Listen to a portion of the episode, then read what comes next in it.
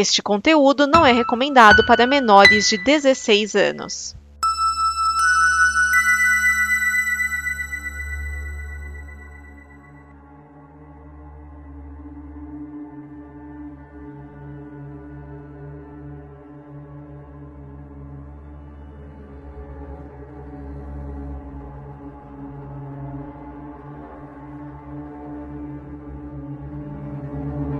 Livro está aberto, prepare suas mentes, queridos ouvintes, que está começando mais um Necronome Converso. Aqui quem fala é o Ler Félix, e hoje a gente vai falar de um assunto um pouco diferente né, dos anteriores. A gente vai falar de um documentário, a gente vai falar do documentário Meu Horror em MTV.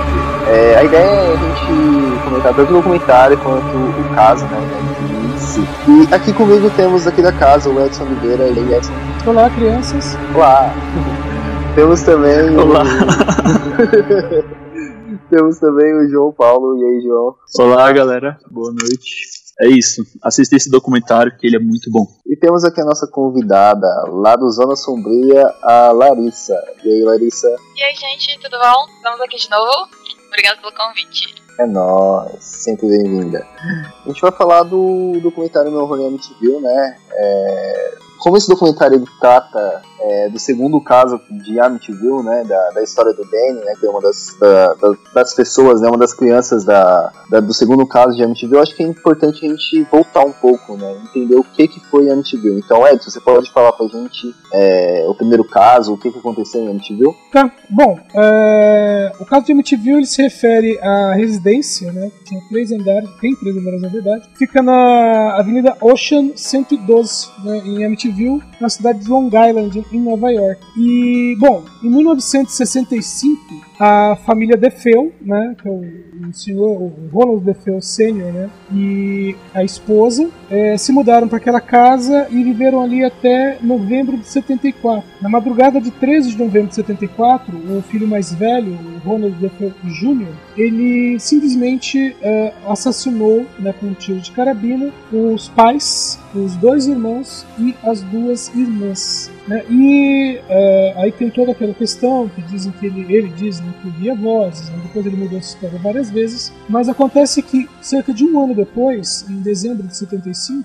uma outra família, né, a família Lutz, o George, a Kate Lutz e os filhos, né, o Daniel, Christopher e Miss, todas crianças na época, eles se mudaram para essa residência e, vamos dizer assim, eles passaram por tanta coisa uh, assustadora que eles ficaram na casa por 28 oito dias. Né? É, esse caso ganhou repercussão, eles foram convidados para vários programas de televisão falando sobre o caso, a casa foi investigada, isso acabou virando um livro né, em 77, que foi escrito pelo Jay Nancy, né, que inclusive pegou depoimento né, dos membros da família, e depois disso, em 79, fizeram um filme, né, e a partir daí, trocentos filmes, uma refilmagem e mais um monte de coisa. Né? Além do que, né, nosso querido casal Warren também participou da investigação sobre a casa, né, logo depois da saída da família Lutz. É, o, o caso em si ele tem muita coisa, né, cara? Tipo, se você pegar, né, é, esse assassinato que aconteceu dentro da casa, né, é uma coisa muito interessante é que eles foram mortos a tiros, mas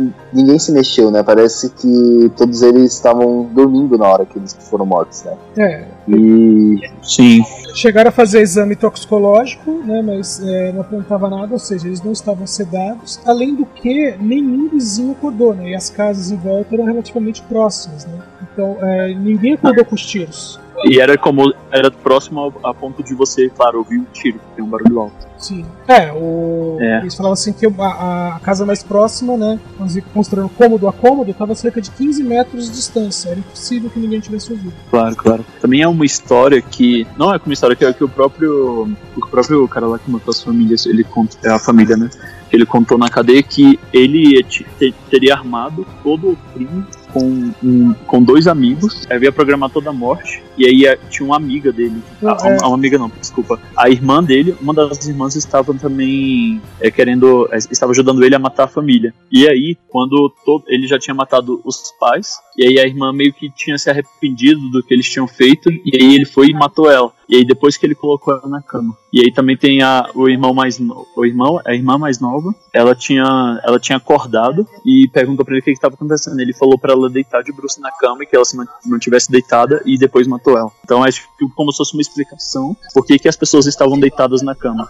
É, então, ele é, ao longo dos anos, né, a última vez que ele deu depoimento foi em 2000, é, desde que ele foi desde a noite que ele foi preso, primeiro ele falou que a casa tinha sido invadida por mafiosos, né, tanto que a princípio quando ele foi levado para a delegacia era para a proteção dele. Né? mas logo em seguida ele já começou a se contradizer na história. Então, desde que ele foi preso, ele contou várias histórias. Só que essa a, a, hipótese de que ele teria tido ajuda tem as questões de que os supostos amigos que teriam ajudado nunca foram encontrados. E é, é assim, a situação da casa, né, o modo como estava a casa, os móveis e, e, os corpos, não indicava que, a, como ele disse, que teve uma luta né, com a irmã mais velha e tudo mais, não indicava isso. E a maneira como a, a irmã menor morreu também não indicava que ela tivesse acordado na hora. Ah, sim. Não, e também acho que, por exemplo, de, de a irmã mais velha ter meio que contestado a morte, eu acho que também se ele tivesse matado ela em pé, é, não teria encontrado, por exemplo, as marcas de tiro no colchão. Exato. Então, é, como eu falei, né, ele já mudou a história várias vezes. A primeira história que ele contou foi justamente que ele ouvia vozes e que essas vozes mandavam ele matar a família. Só que é aquela coisa, uma vez preso, né, é, ninguém acreditou nessa história. Lembrando que né, quando o casal Lutz mudou para casa, a família Lutz, já tinha um ano do crime. Né? Então, é, ninguém acreditou na primeira história. Então, como ninguém acreditou, ele foi contando outras. Né? Aí é aquela coisa, né? dependendo do ouvinte, cada um aceita uma história, ou nenhuma. Né? Mas o, o fato é, o fato é que ele matou a família. É, e muitas pessoas podem desacreditar dessa questão das vozes, né? Por, por achar que ele tá querendo, na defesa dele, alegar, tipo, coisa que ele tava maluco, né? Fora de é. si e tentar alguma coisa, né? Queria alegar insanidade. É, tipo esquizofrenia. É, é que teve uma época, é, hoje em dia, inclusive, é, insanidade nos Estados Unidos, por exemplo, insanidade não é aceita em tribunal mais. Meio que cansaram. Porque teve uma época que era meio carne de não, vaca. Qualquer coisa, qualquer coisa alega insanidade. É, isso infelizmente acaba se passando no Brasil, né? Porque a, pessoa fez uma coisa absurda, aí alega insanidade, consegue provar que tem insanidade e ganha a causa, por exemplo, quando não é preso. É, eu sempre falo que, a, a, um exemplo assim, por exemplo, o amigo do Parker, né? Ah, não, porque ele é maluco. Cara, ninguém planeja as coisas quando é maluco. O maluco vai lá e faz. Né? Ou tenta fazer. Agora, o cara ter todo um planejamento, fazer tudo, é, levar a vítima até determinado lugar. Não, tá. Tem um, um desvio de comportamento, ele tem. Mas insanidade é muito Quer dizer, é uma insanidade. Mas não vem dizer que o cara não sabe o que estava fazendo, não. Claro, eu também acho que com a questão de justificar, mas não de acabar com a punição da pessoa, tipo, só porque é, é louco, é, não deve ser punido por isso. É, e só que assim, mesmo com tudo isso, eu acho que tem muita coisa estranha, né, cara? Tipo, e essa questão de ninguém ter ouvido os tiros, de é, nenhum vizinho, da marca no colchão, da questão de que não tinha nada né, de tipo de, de drogas para fazer as a, os familiares ficarem deitados, eu acho que é muito fácil da pessoa cair de que ele ouviu vozes e, e tinha algo maligno dentro da casa, né? Eu acho que com tudo isso fica muito fácil de se comprar essa versão. A gente não sabe a influência que ele tinha, o, o cara, né? O era o nome? O matou os pais? Ronald. Ronald é, o Ronald, se ele tinha algum tipo de influência, se ele já não era uma pessoa mal encarada na vizinhança, se ele não convenceu a vizinhança a mentir pra polícia, tem outras coisas que a gente pode também levantar e as pessoas, não, a gente não ouviu nada, mas pode ser a mentira também. É, segundo, é, segundo consta, ele era usuário de drogas e ele praticava pequenos roubos, né? Ou seja, os vizinhos com certeza não tinham ele conta. É, não, então, eu também acho que se ele pedisse para os vizinhos que não contassem a respeito do tiro, acho que pela proporção que o caso tomou, uma hora eles contariam, claro, porque eles seriam como se fosse a ponta do iceberg de todo o caso, então eles não seriam tão. É, não teria tanta punição para eles, entende? Uhum. Sem contar que é quando, no caso, né, ele foi preso e tal, é, quando a polícia veio investigar, ele não pergunta assim, ah, você, você ouviu alguma coisa, alguma coisa vindo da casa do vizinho? Era, você ouviu algum barulho à noite? Vocês ouviram alguma coisa estranha? Sabe? Tipo, eles não vão falar, vão perguntar diretamente. Vão perguntar se a pessoa ouviu. Aí pode até, pode até ouvir a situação, a pessoa falar, ah, eu vi um barulho, pensei que fosse um, um pneu de carro estourando, ou algo parecido, se fosse o caso. Mas né, as, as as, a diligência, né, as diligências que foram feitas, ninguém ouviu nada. E era uma arma que fazia um puta barulho, né? A arma Sim. que ele usou. Uma carabina. né? Sim, é, e no Brasil é uma 12, não? Não, não chegava a ser uma 12, Calibre não. 12? Não, seria uma. Aqui seria. Eu não sei qual é o calibre exato, mas é é uma. É aquelas carabinas de cápsula, né? Não chega a ser uma. não a É um calibre grande, né? É, é, é o que eles chamam que é- eles falam que é pra defesa do lar. Então é tipo assim, ela não tem, é, é, assim, não tem muita potência, né? Mas o, o tiro dela é meio que espalha, né? Aquele de é, chumbo, né? São chumbinhos. distância. É, exatamente. Então, Mas a 12 não faz isso no Resident Evil. A, a referência de, de arma, né? Não, que bom que essa referência é essa. É só essa, porque eu sou mal no CS. não, e o CS também é 12, não vale nada. É, no CS as metralhadoras são melhores. Mas então, esse acontecimento, né, com, os Defeu. E depois de quanto tempo? Um ano, Edson? É, cerca de um ano, né, em dezembro, começo de dezembro de 75, a família Lutz se mudou para lá. Se vocês forem ler o livro, né, é, o Oriente Viu, no livro vai dizer que eles, que a família não sabia, pelo menos né, o pai, não sabia o que tinha acontecido.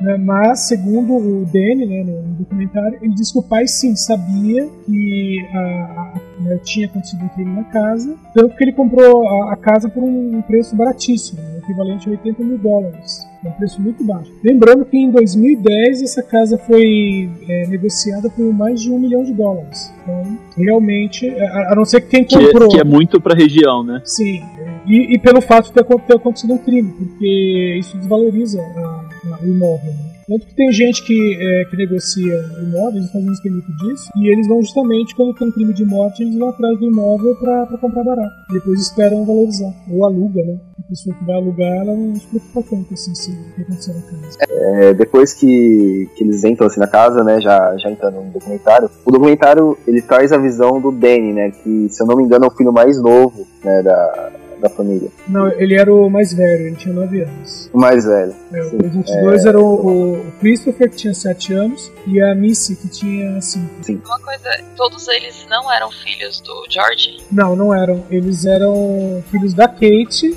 da Cat, né? E Sim. quando ela se casou com o George, o pai deles meio que fez um acordo, e o acordo é que, eh, vamos dizer assim, o George ia assumir os filhos completamente. Inclusive eh, colocando o nome dele, como se fosse uma adoção. Sim, é como se tivesse a paternidade deles, né? Mas não sendo pai. É. Então, o documentário, ele retrata mais, ele retrata toda a história, claro, e ele coloca em ponto de visão, é, principalmente o ponto da- do, do filho, do Danny, e isso como causa, é, mostra toda a visão dele, e, e no, no decorrer do documentário, que eu achei muito bacana, é que eles colocam dois pontos de vista, né, como o lado believer e o lado de que não acredita na história. É como se fosse algo que estivesse passando só na cabeça daquela família, que aquele filho, por até acreditar naquilo, ele tá vivendo aquilo naquela família e, aquilo, e, e aquele, aquela vivência faz ele acreditar. Então, assim, o documentário ele é muito rico. Ele tem muitas coisas é, importantes e, e que acrescenta, então isso deixa o documentário muito rico. E no final tem, claro, o, todo aquele. Ele, ele se encerra com aquele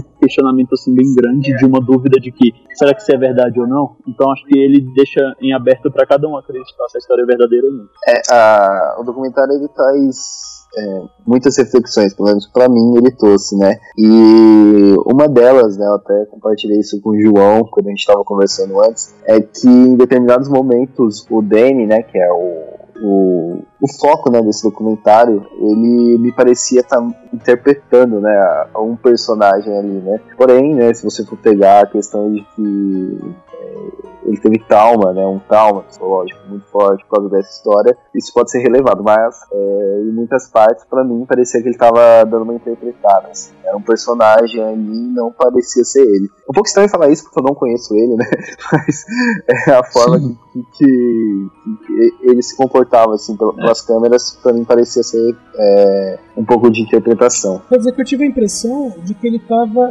se controlando para falar as coisas. É exatamente interpretando, mas era meio que uma maneira dele se controlar pra tipo, evitar levantar voz, esse tipo de coisa, sabe? Que dá pra a entender Sim. que ele é um, um cara que ele procura é, se manter sob controle, porque com certeza ele já teve rompantes antes. É, eu, a meio que a visão que eu tive dele, em todo o documentário é como se ele estivesse querendo provar, tipo, de que o padastro dele era uma má pessoa, sabe? É tipo assim, claro que ele não, obviamente não gostava do padastro, mas assim, e quando a gente não gosta, a gente fala as coisas que a gente acha ou fala mal, né? Então ele falava, tipo assim, as coisas assim, como se estivesse querendo provar. Tanto é que acho que tem uma cena, assim, quando a Lorraine está conversando com eles lá no documentário. E aí ela fala alguma coisa a respeito do padastro, padrasto, e ele, tipo, olha assim pro pessoal da equipe da, do documentário, tipo, com aquele olhar assim, tipo, viu o que eu tava falando? Então, tipo assim, parecia também que ele tava querendo meio que provar isso. É, e se passava isso também, e também eu achei que em alguns momentos ele tava meio que querendo forçar uma situação para que parecesse uma verdade ou alguma coisa assim. É uma parada que acontece muito em documentário, é porque assim, é, existe uma pauta para você seguir, existe um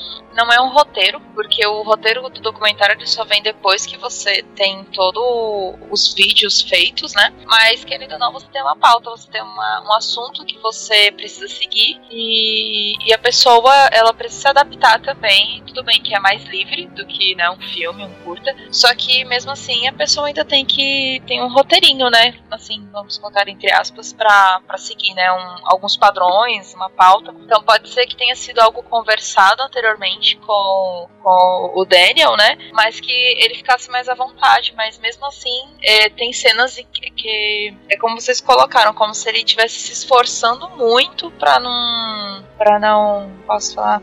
É, não sair da linha, sabe? Não surtar, né? Isso. É, assim, não, sim, também, claro. Momentos, não, sim. É pra, tipo, meio que pra não surtar, pra, tipo, pra que não jogar tudo na roda assim, vomitar na mesa. É, ele parece que tá o tempo todo realmente se controlando, assim. Ele tem alguns tics nervosos, você Sim. vê durante o, o documentário. É, e às vezes ele tem um olhar meio perdido, sabe? Às vezes ele tá olhando pra câmera e parece que ele tá olhando, tipo, além do além. Não sei se vocês perceberam isso. É um pouco assustador em alguns momentos, eu diria, porque eu acho que eu não conseguiria ficar encarando uma pessoa que tem um olhar assim, tipo, Daniel. É um pouco medonho. Mas é, acho que também questão do trauma passou e tudo, como vocês já colocaram. Claro, é até uma questão pra gente apontar aqui, por exemplo, pelo, pela situação que ele se encontra hoje em dia, ou, ou se encontrava na época que gravaram o documentário, e pelo todo o trauma que ele passou com a família, né? Então, assim, dá pra ver que dá pra perceber, obviamente, nele, de que toda aquela situação que aconteceu na casa mexeu com ele e modificou, é, não que modificou ele, mas tipo, construiu ele daquele jeito, entendeu?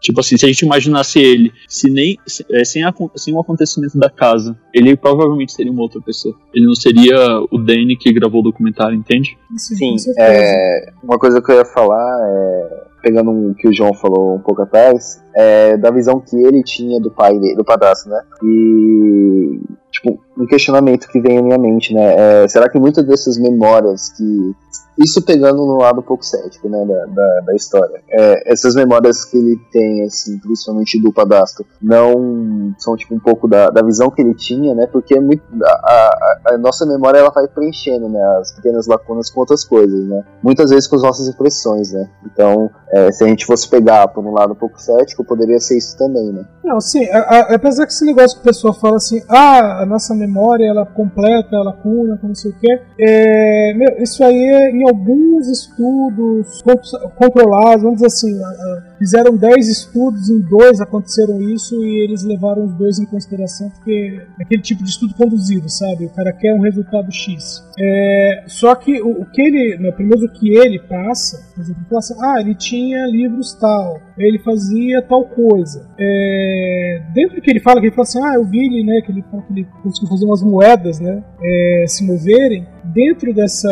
dessa questão, você pode até dizer ah, que o padrasto dele fazia truques de mágica. Ele até poderia fazer isso. Mas uh, até aí uh, continua havendo a questão dele fazer coisas e, e, sendo truque ou não, mas ele queria passar a impressão de que isso era real.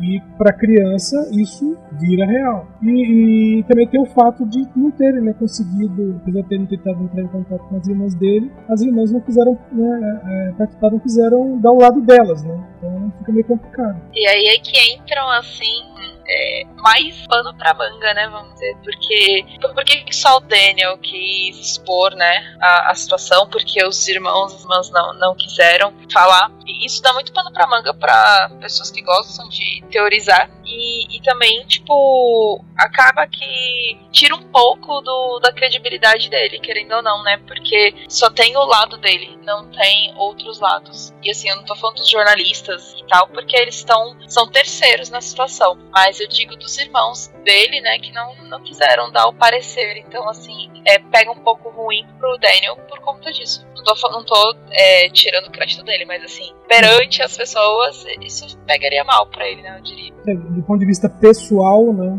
É, porque esse documentário, é, se tirar o Danny e mantiver os jornalistas, né, tanto do lado cético quanto do lado crente, vamos dizer, né, o lado mais tende mais acreditar, é, se você mantiver só esse pessoal, o, o documentário ele, ele, continua rico. Né? O Danny é só um detalhe, mas é, o Danny é interessante. É, ele estar ali para você ver, para se entender o quanto isso afetou ele durante pela vida inteira, né? Tipo, ele era uma criança tem 9, 10 anos. Né? É, então, por 40 anos, isso continuou afetando ele.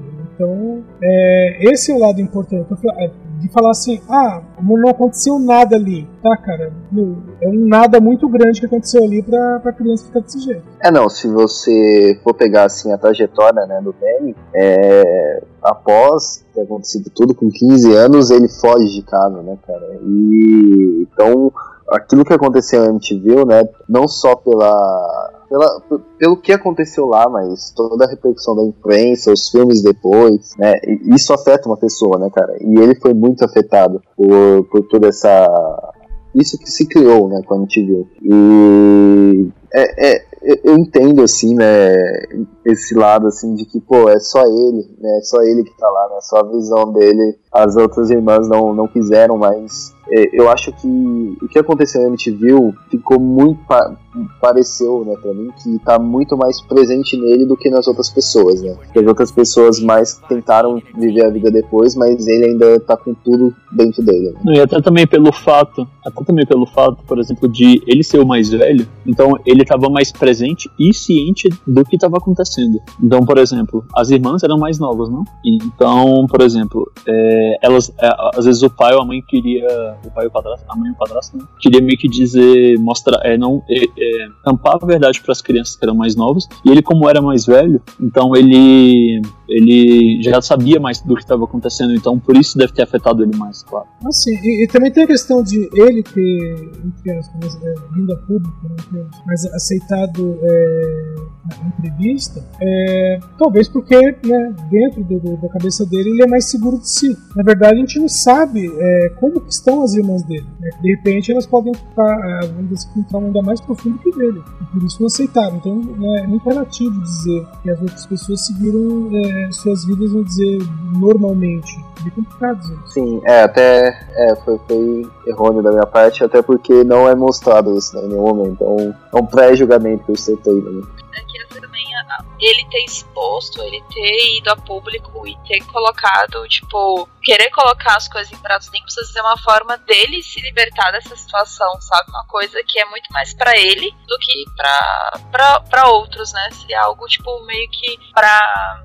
É, é, te falar, tipo, se autolibertar mesmo. É, é tipo de catarse, é, também, né? Sim. E também, por exemplo, é, pelo que demonstra no, no, documentário, a questão, por exemplo, de ele ter vivido no deserto em um trailer, tarará, então no documentário passa pra gente de que ele não é uma pessoa que tem uma vida boa, que tem dinheiro. Então, às vezes, por exemplo, dar uma entrevista, é, se expor em um documentário, isso pode ser uma forma de trazer dinheiro para ele. E é tipo assim, não está agindo errado, claro, porque se a vida não tá bem e se isso te traz dinheiro, por que não fazer, né? Então, assim, por exemplo, para as irmãs dele, é, não pode ser um. Às vezes, por exemplo, dar uma entrevista ou um documentário, esse dinheiro às vezes para ela não vai fazer diferença. Então, é, tipo, às vezes é melhor não se expor. Eu, se eu tivesse na situação, por exemplo, numa situação que eu acabei de criar, né, dela sendo rica e tendo, e tendo que dar entrevista, eu não me exporia, é, não, não me, eu não me exporia muito porque. não, eu não me exporia de jeito nenhum, porque a minha vida já tá bem, então não preciso ficar me expondo pra, pra poder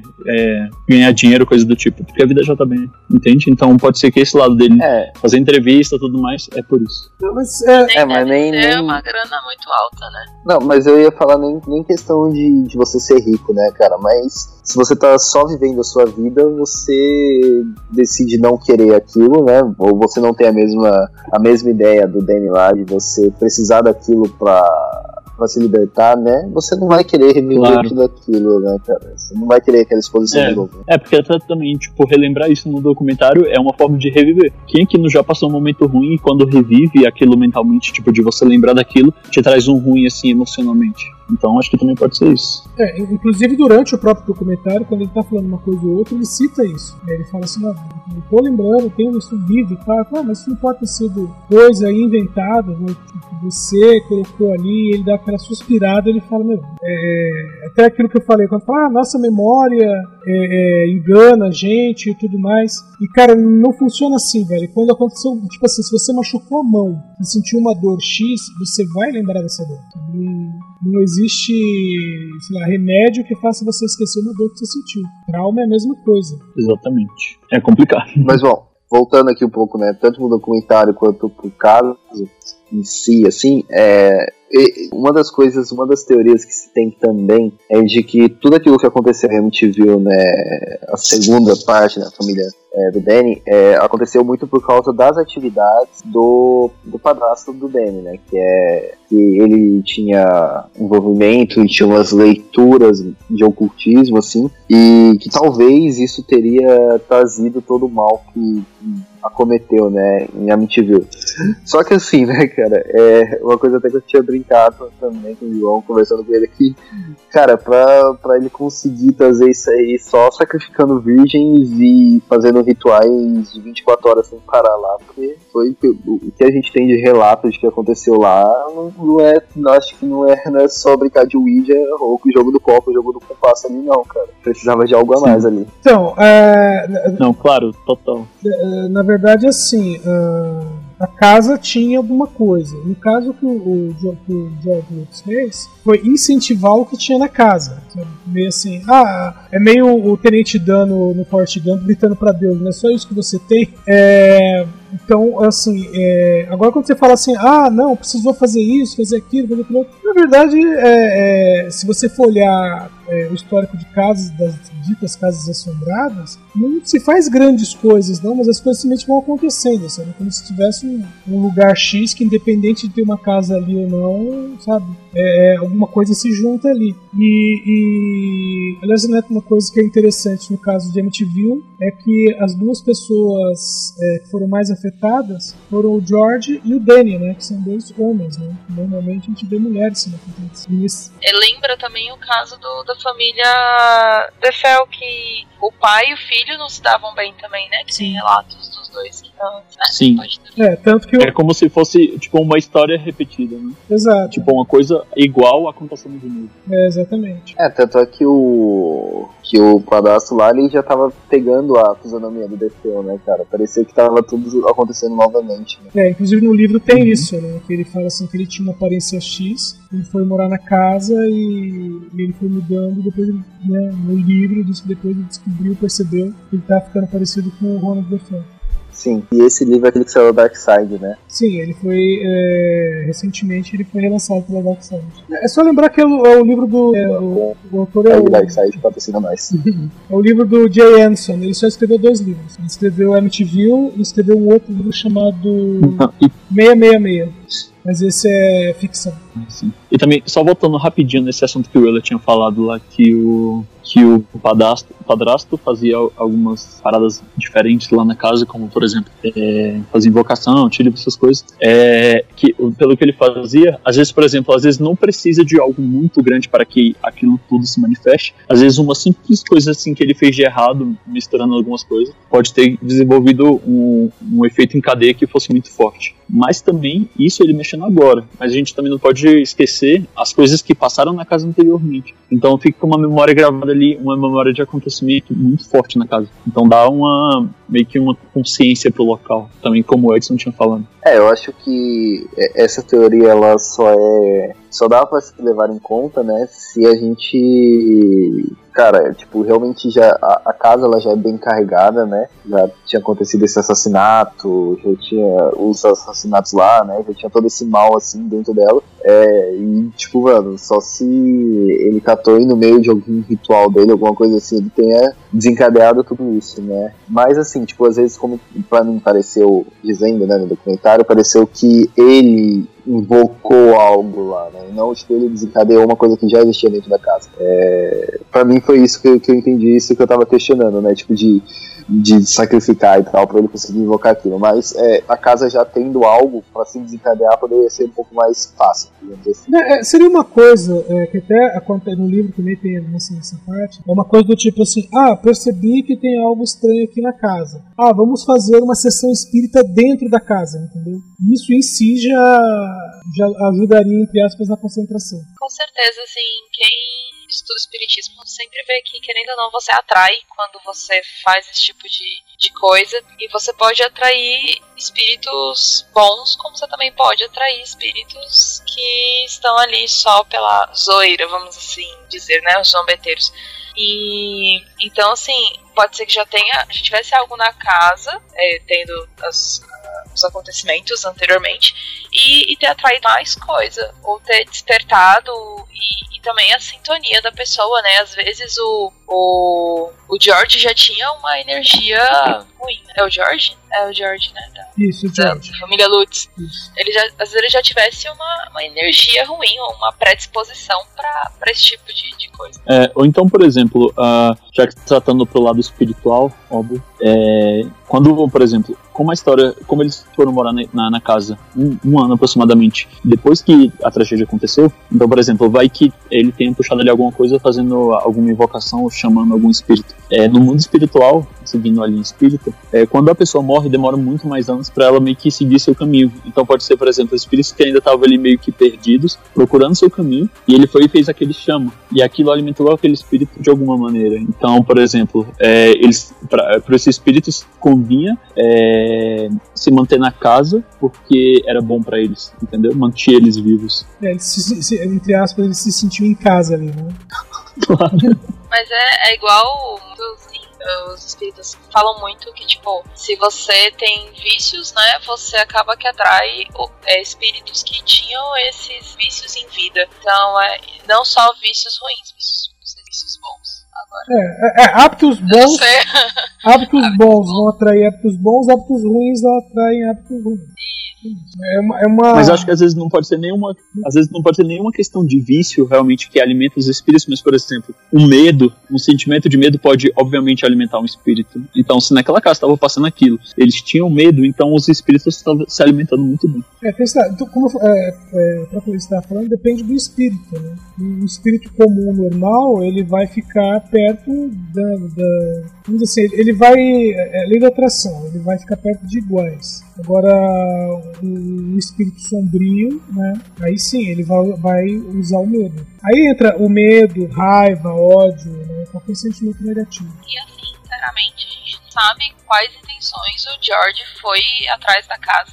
Se ele já lia coisas como o Danny colocou, que o pai dele tinha li, o padrasto tinha livros e tal. Então, às vezes ele pode ter ido já com intenção de, tipo, atrair algo sabe? Não, não, não, não parece não tem como saber. Não, não parece que tenha sido isso, não. Porque a questão da, da casa foi simplesmente que ele conseguiu um preço mais baixo. E a questão dos espíritos foi, vamos dizer assim, um brinde, né? um bônus pra ele. Só que ele não imaginou que ia ficar tão ruim, né? Então eles teriam, eles teriam que sair de lá em menos de um mês posso tomar a proporção que tomou, né? Exatamente. É aquela. Meu, quem, quem, quem já foi criança aqui, lógico, não foi criança, mas quem, alguém já jogou álcool no fogo e pensa. Ai, não. É, porque tem, é, tem vídeo. Eu assim, já. É, tem vídeo que assim. Cara, não só que não só criança, como faço isso toda vez que estou na churrasqueira, só pra ver. Então, é porque tem aquela coisa de, né, se você jogar certinho, você vai jogar um, uma onda de, de álcool, vamos dizer assim, vai fazer, dar aquela baforada de fogo. Se você jogar errado, você vai fazer um rastilho e vai vir pra cima de você. E foi mais, acho que foi mais ou menos isso que aconteceu com o Jorge, sabe? Sim. Vamos, vamos acender uns fogos aqui e ver o que acontece. E veio pra cima dele. É, tal, talvez, E tenha sido, aconteceu.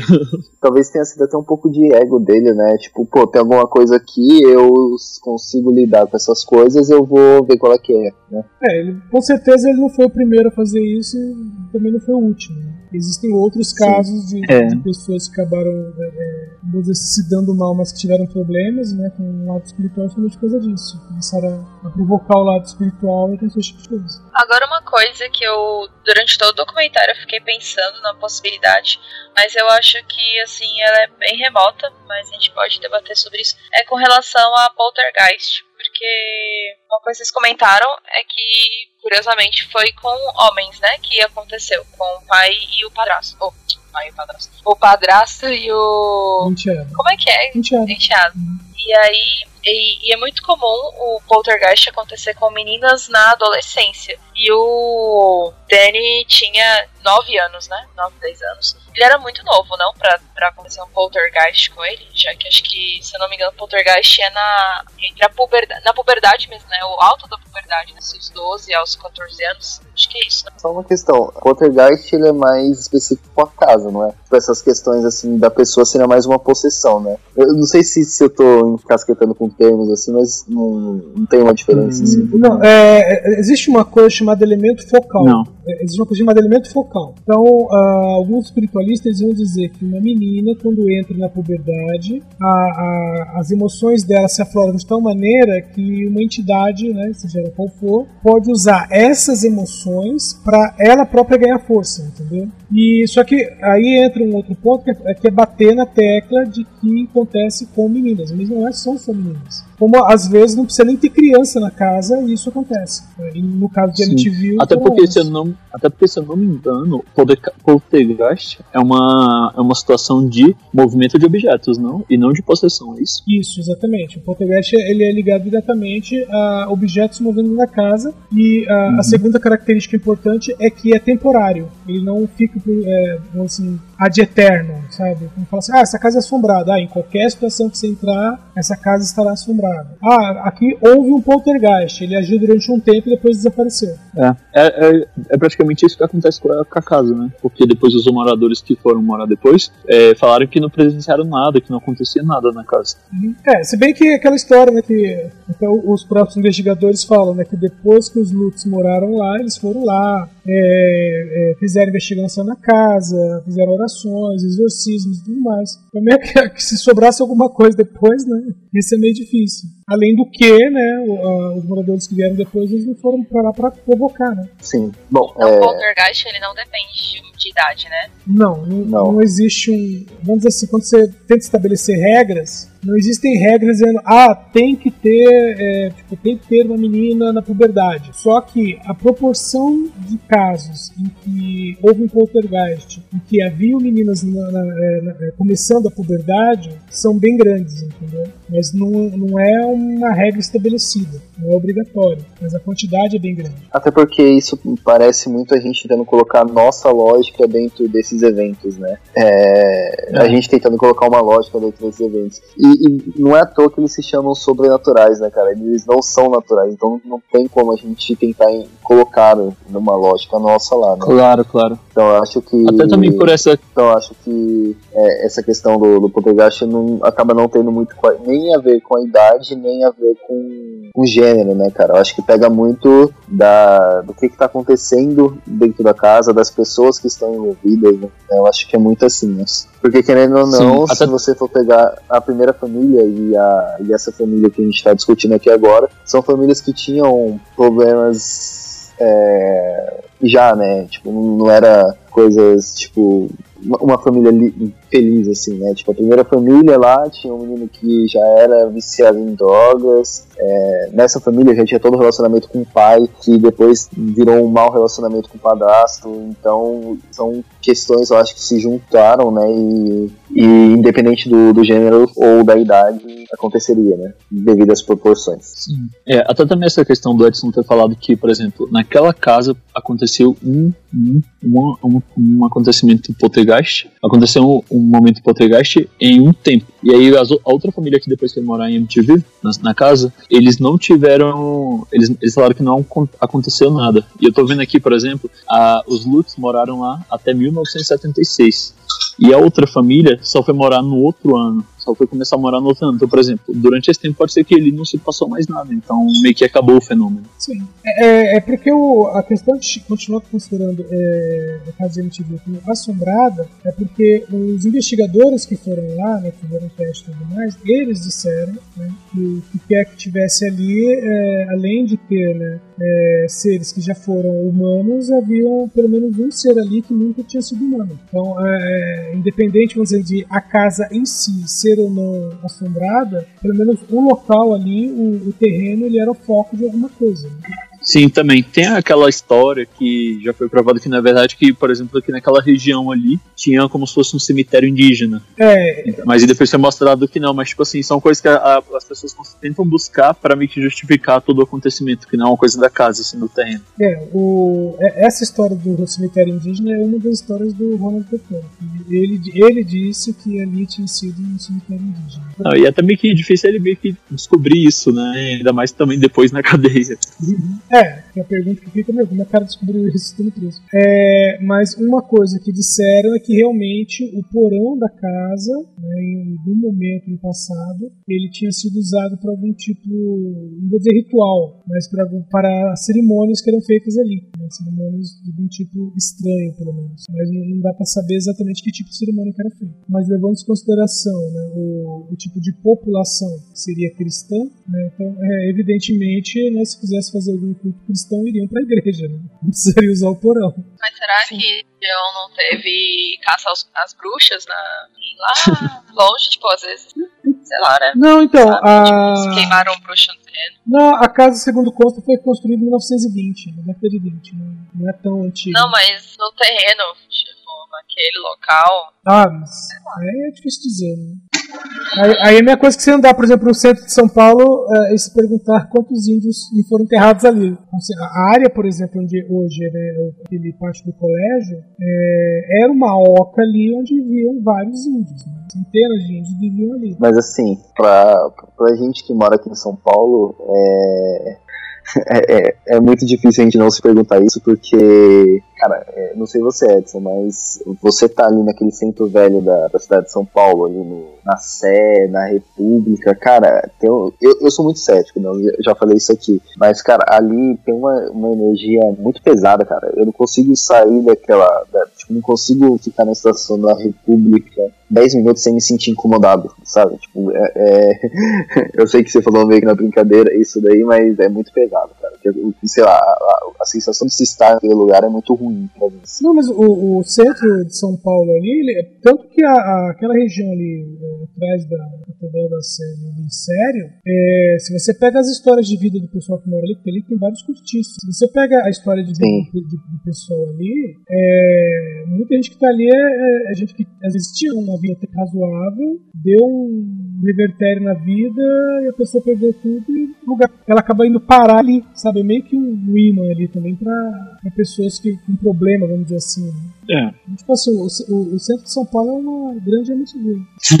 é, quando eu tive no Sim. centro de São Paulo nessa parte histórica, eu meio que senti uma meio que uma onda assim também, como o Yoda falou, uma coisa assim meio pesada, mas eu acho que vai mais por uma questão que acho que se passa hoje em dia na, na, nessa parte da cidade, não por uma por uma questão histórica que passou no tempo, por exemplo. É, no centro de Brasília também, alguns locais assim por onde você passa, principalmente na rodoviária de Brasília, você encontra um ambiente igual do centro de São Paulo e, eu tive o mesmo sentimento, assim, sabe? De, de saber que ele é um ambiente pesado, mas é um ambiente pesado pela questão de que vive gente na rua, vive gente usando droga na rua. Então cria aquele ambiente, mas acho que não é por uma questão histórica. Ah, eu acho que Brasília tem uma parada histórica, porque muita gente morreu durante a construção de Brasília. E sempre tem altas lendas da galera que fala assim: ai, ah, as pessoas foram enterradas junto aqui, tipo, na vala do prédio. No Não concreto. É, é, no concreto. Tem umas histórias bem assim, então, tipo. Sim. Eu acho que ainda tem essa questão negativa. E com relação ao centro de São Paulo, a Sé me lembra muito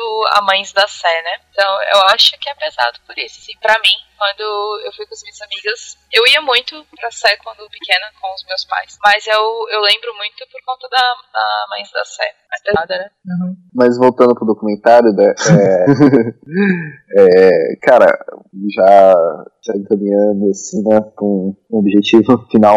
É, A gente podia meio que falar do casal Owen agora, não? sim, só, só antes de, de falar do Warren, é, eu Ah, queria falar que desde que eles chegaram lá na casa, né, os Lutz, eles já tiveram problemas, né. É, tem a questão do, do Danny falar que, que teve a questão das, das moscas, né? Que depois foi, foi questionado que ele só teve essa memória depois, depois do filme, né? E, mas, cara, rolou muita coisa lá. Né? Não só essa questão da mosca, quanto a história da inveja dela caiu no meio dele, né? E depois a mão dele ficou normal, né?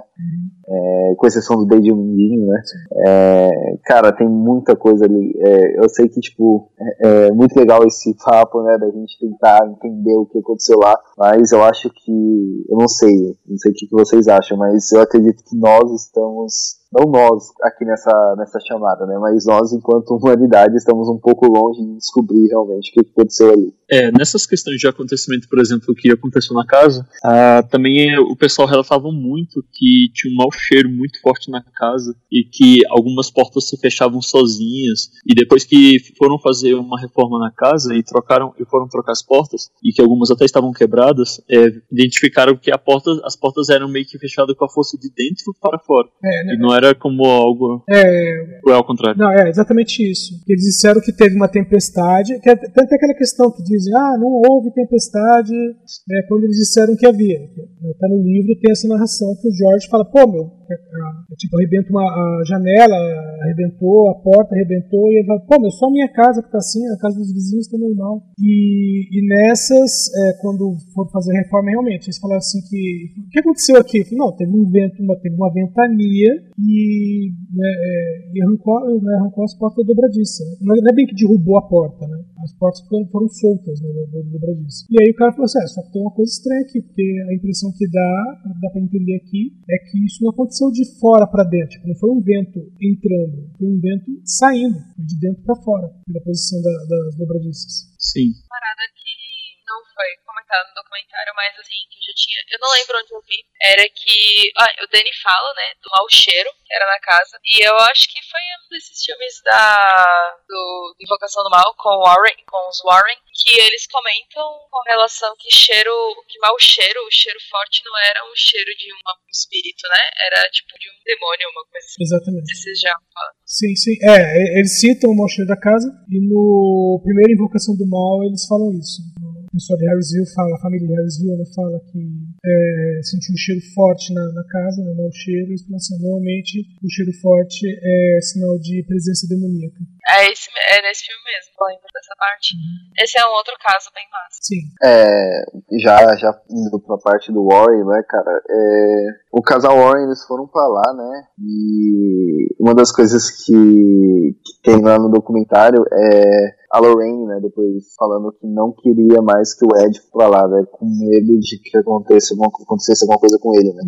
É, que, que é mais ou menos a, a, a descrição que tem no, no Invocação do Mal 2, né, no começo, né, só que, Sim. só que lá eles associam com o Poltergeist de Enfield, né, mas isso ela, é, na vida real, ela associou com a casa de Amityville. Sim, e eles também levaram essa história de, de ela sentir medo de que acontecesse alguma coisa com ele. Também eles levaram pro filme A Invocação do Mal, do Mal 2. Sim.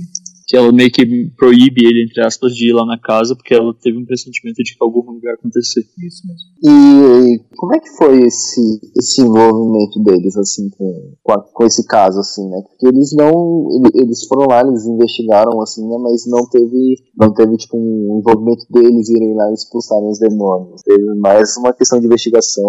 A- aquela foto que tem no menininho foi da, foi da equipe deles ou não? Sim, foi, foi foi, foi Foi. a equipe deles. A equipe deles, né? Tem aquela foto mó bizarra que tem só a cabeça do menino. Não, só a cabeça não. É, é Sim, como, no canto da é escada. como se ele estivesse olhando por cima da escada. Sim. Eu já tinha visto essa foto muito há tempo na internet. Acho que quando eu aprendi, a- aprendi a mexer na internet quando eu era pequeno.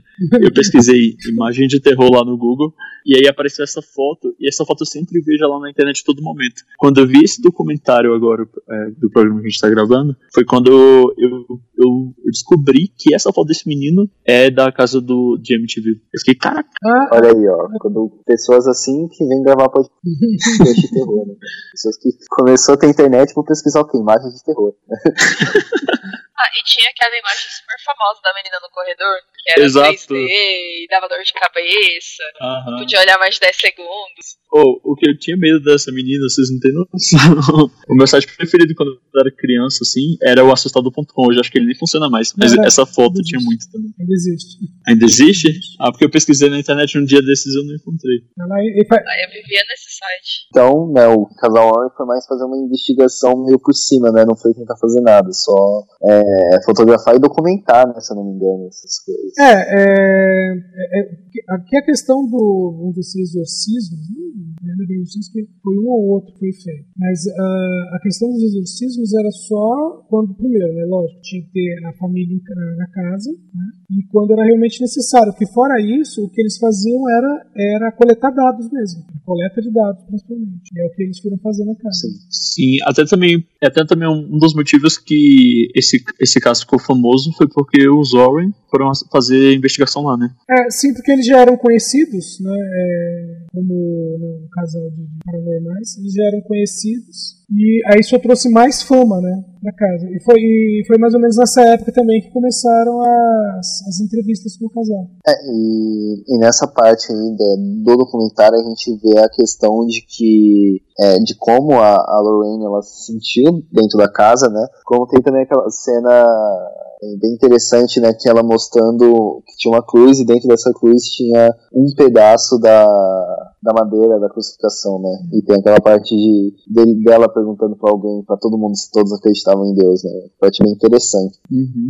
É porque aquela coisa, se você é, se, se você vai não, não vai com a mente aberta, né? Você pode até não- vamos dizer assim, você pode até não acreditar, mas pelo menos desconfia, né? Porque se você não vai com a mente aberta, não adianta nada é, tentar contar a história. Você nunca vai aceitar. Sim.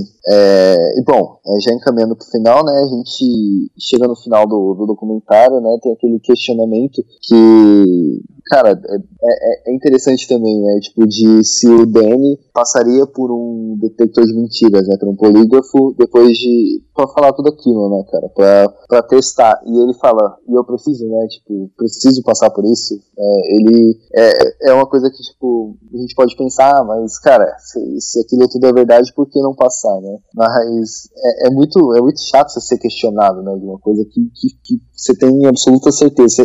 Você, é questionado toda vez por aquilo, né? Acho que isso é um- uma parada bem ruim. É, é, é aquela coisa, se você tá fazendo. Se você vem de boa vontade. Uma coisa é se você tá prestando depoimento na polícia. Agora, se você de boa vontade vem conversar com a pessoa, você conta toda a sua história, depois a pessoa pergunta: você passaria por um detector de mentiras? Então, cara, você não tá interessado na história. Você quer, na verdade, é, automaticamente dá a impressão que você quer é, é, descaracterizar toda a minha história. É, e ao, ao mesmo É necessário que, tenha, que uma máquina. É necessário que uma máquina diga que eu falei a verdade, não, não basta só a palavra. É, ao mesmo tempo ele fala assim, não, eu, eu passaria? Sim, eu passaria, mas eu preciso passar? É, é, ao mesmo tempo também eu, eu penso daquele, daquela maneira assim, tipo, se não tem nada a esconder, ou para provar isso de uma vez por todas, por que não passar, né? É, mas é aquilo que eu, né, eu já disse que é, o polígrafo, hoje em dia, por exemplo, o polígrafo não é aceito em tribunais, né, como evidência. É, eu ia comentar isso agora. E Sim, tem, tem várias formas né, de, de você burlar ele. desde mudar a respiração até, é, eu já vi falar da- do truque de colocar uma taxinha, de, de- colocar alguma coisa espetando o dedo do pé, sabe? Porque isso vai, a hora que você sentir a dor, você vai alterar o batimento cardíaco. Então é né, complicado, né? Mas ao mesmo tempo. Sim. É, é, é bem dúbio né, o que se pensar sobre isso. Né? Você não, não- cara, é, não tenho certeza se, se seria bom ele passar pra tirar de uma vez por todas a dúvida, né? Mas em contraponto é, é tão necessário assim, né? É, até porque, tipo, pra pessoa que, que tem uma visão mais quente da, da situação, ela não, não precisa que, que ele passe desse detector de mentiras.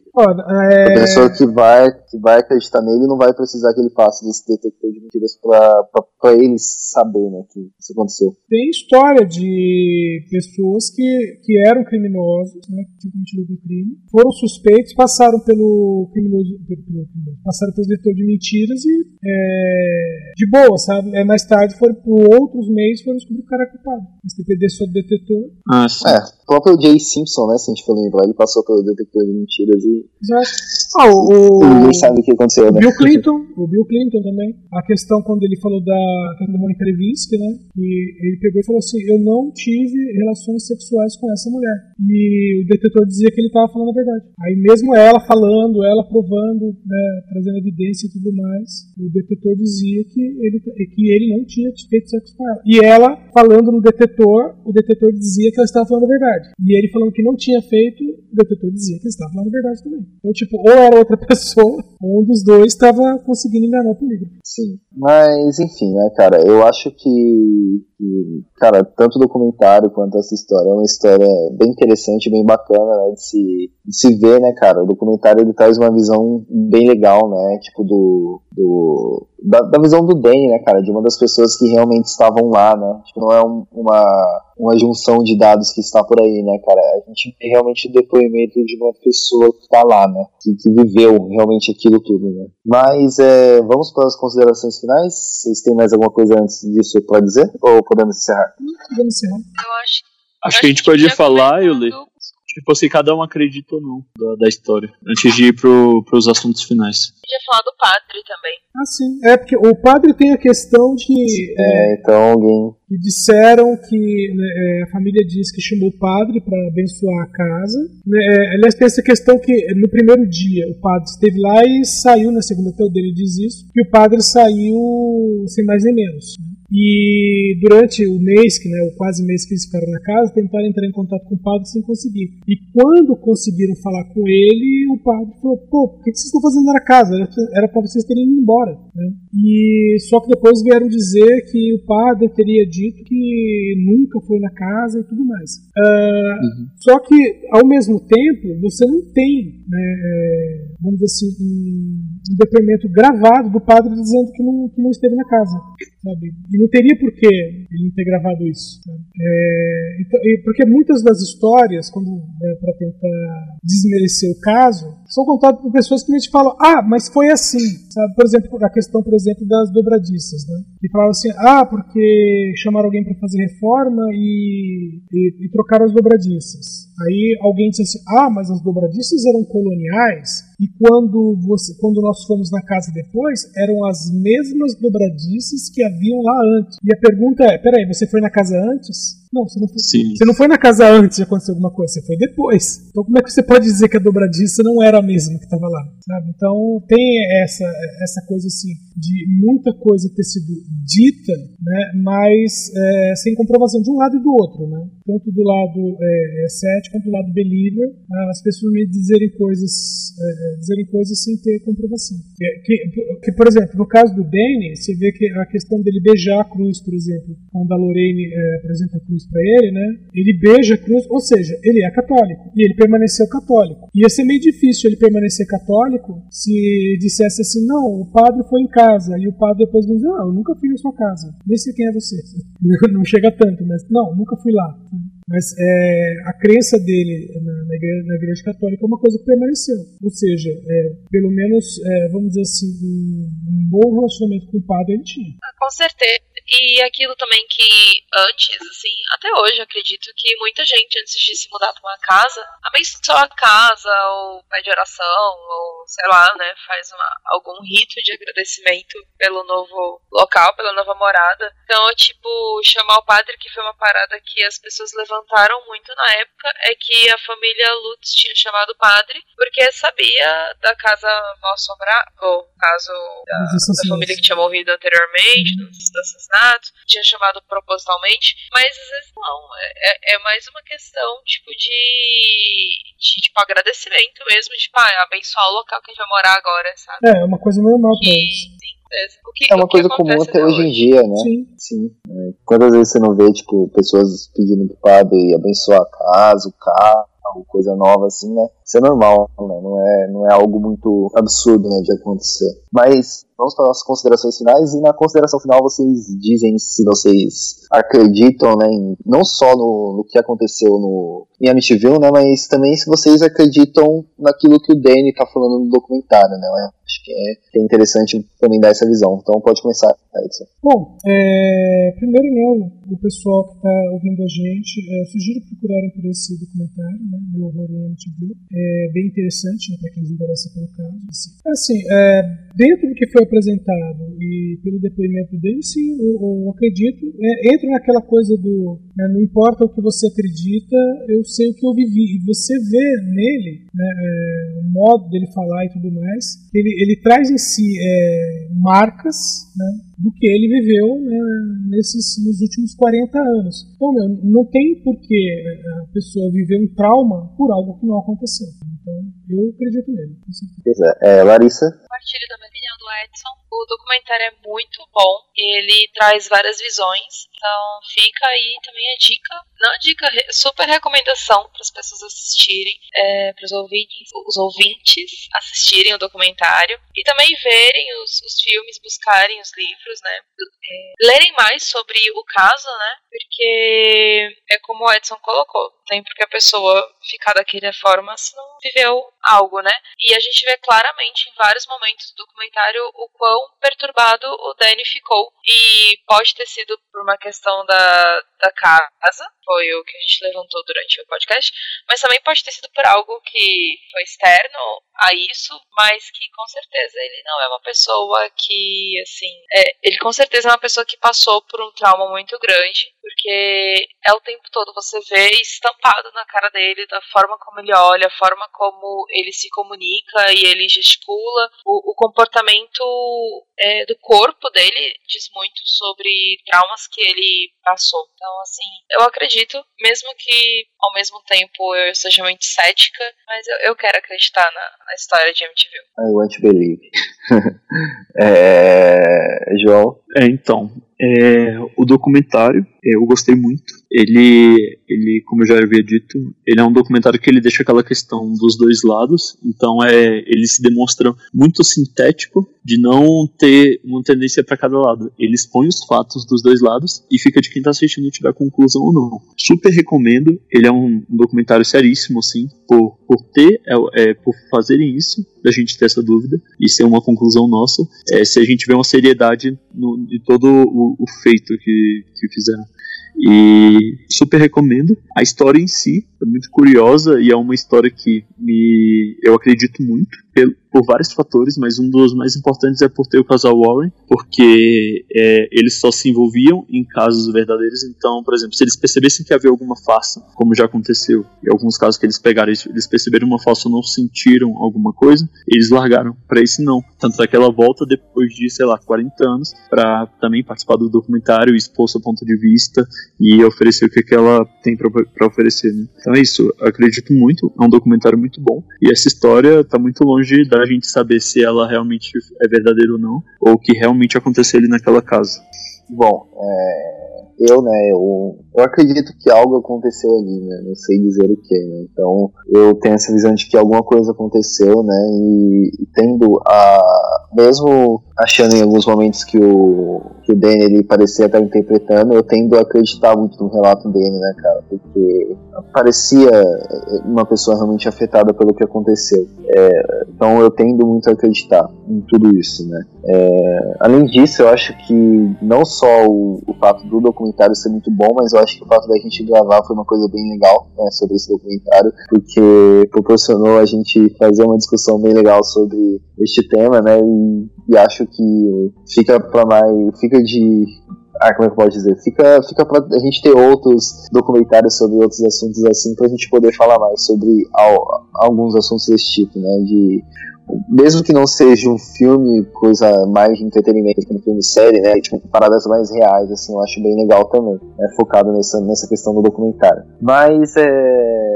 preparando para encerrar, vamos para o Jabá, então pode começar, Larissa. Eu quero agradecer, eu quero agradecer o convite, muito obrigada, meninas, foi ótimo. É, eu já tinha gravado com o Euler e o João sobre o caso de Lord Jamie Lee Rose, foi bem legal também. E esse caso agora, de viu muito, muito, muito obrigada obrigada mesmo pelo convite, eu adorei. E obrigado pela indicação do documentário também, porque eu não conhecia e conheci pela indicação de vocês e eu gostei bastante. E, bom, pra quem quiser me encontrar, eu tô sempre no Zona Sombria, junto com o Fernando e o Felipe, e a gente grava, assim, às vezes, o CryptoCast. Estamos tentando chegar no mensalmente, quem sabe a gente chega lá. Então é, é isso aí, quem quiser está lá no Zona Sombria e no site Zona Sombria e no CryptoCast. É isso, a gente vai pulando por etapas, né? Primeiro numa regularidade muito difícil, né? Quase nunca a gente sai de episódio, depois a gente vai para mensal, depois a gente vai para quinzenal e quem sabe um dia vira semanal. é, a gente sonha em chegar lá um dia, por que não, né? Sim. Edson, pode dar o seu jabá aí. Bom, os ouvintes me encontram aqui na Combo Conteúdo, né, às segundas-feiras no DN e às quintas-feiras no DN Premiers. E nos finais de semana, os ouvintes podem me encontrar no td1p.com com o podcast, falando de filme ruim. Filme tão ruim que dá a volta e fica bom. Tipo o filme do Mac, né, cara? Porra, eu preciso rever aquele filme. Meu Deus, filme legal. é... E João, quais são as nossas redes sociais? Certo, é para quem quiser seguir a gente, e recomendo é seguir a gente no Instagram ou no Twitter, é necronverso, e aí vocês encontram lá. Também para quem quiser me encontrar e ver eu conversando lá no Twitter, é rsjoãopaulo, e aí também vocês podem ver o que eu posto lá. Não é muito interessante, mas tá aí. é isso. É, e aqui vai também um pedido aos ouvintes, né, cara? É, indiquem a gente aí pros seus amiguinhos que gostam de terror aí. Indiquem a gente, bora espalhar aí nossa, nosso podcast aí. É, e, cara, me sigam lá no Twitter, né? Eu tô sempre falando sobre terror de bis ou podcasts, né? Eu sei que dando meu pitaco sobre o que eu acho dessa mídia legal, né? Então me sigam lá, que é o arroba. E é isso, gente. Muito obrigado pela participação, muito obrigado pela de todos. A gente vai encerrar e vai fechar o livro por aqui. Então até a próxima semana, gente. Eu espero que vocês não tenham ficado malucos e nem feito nada de errado. É isso, um beijo e até a próxima semana.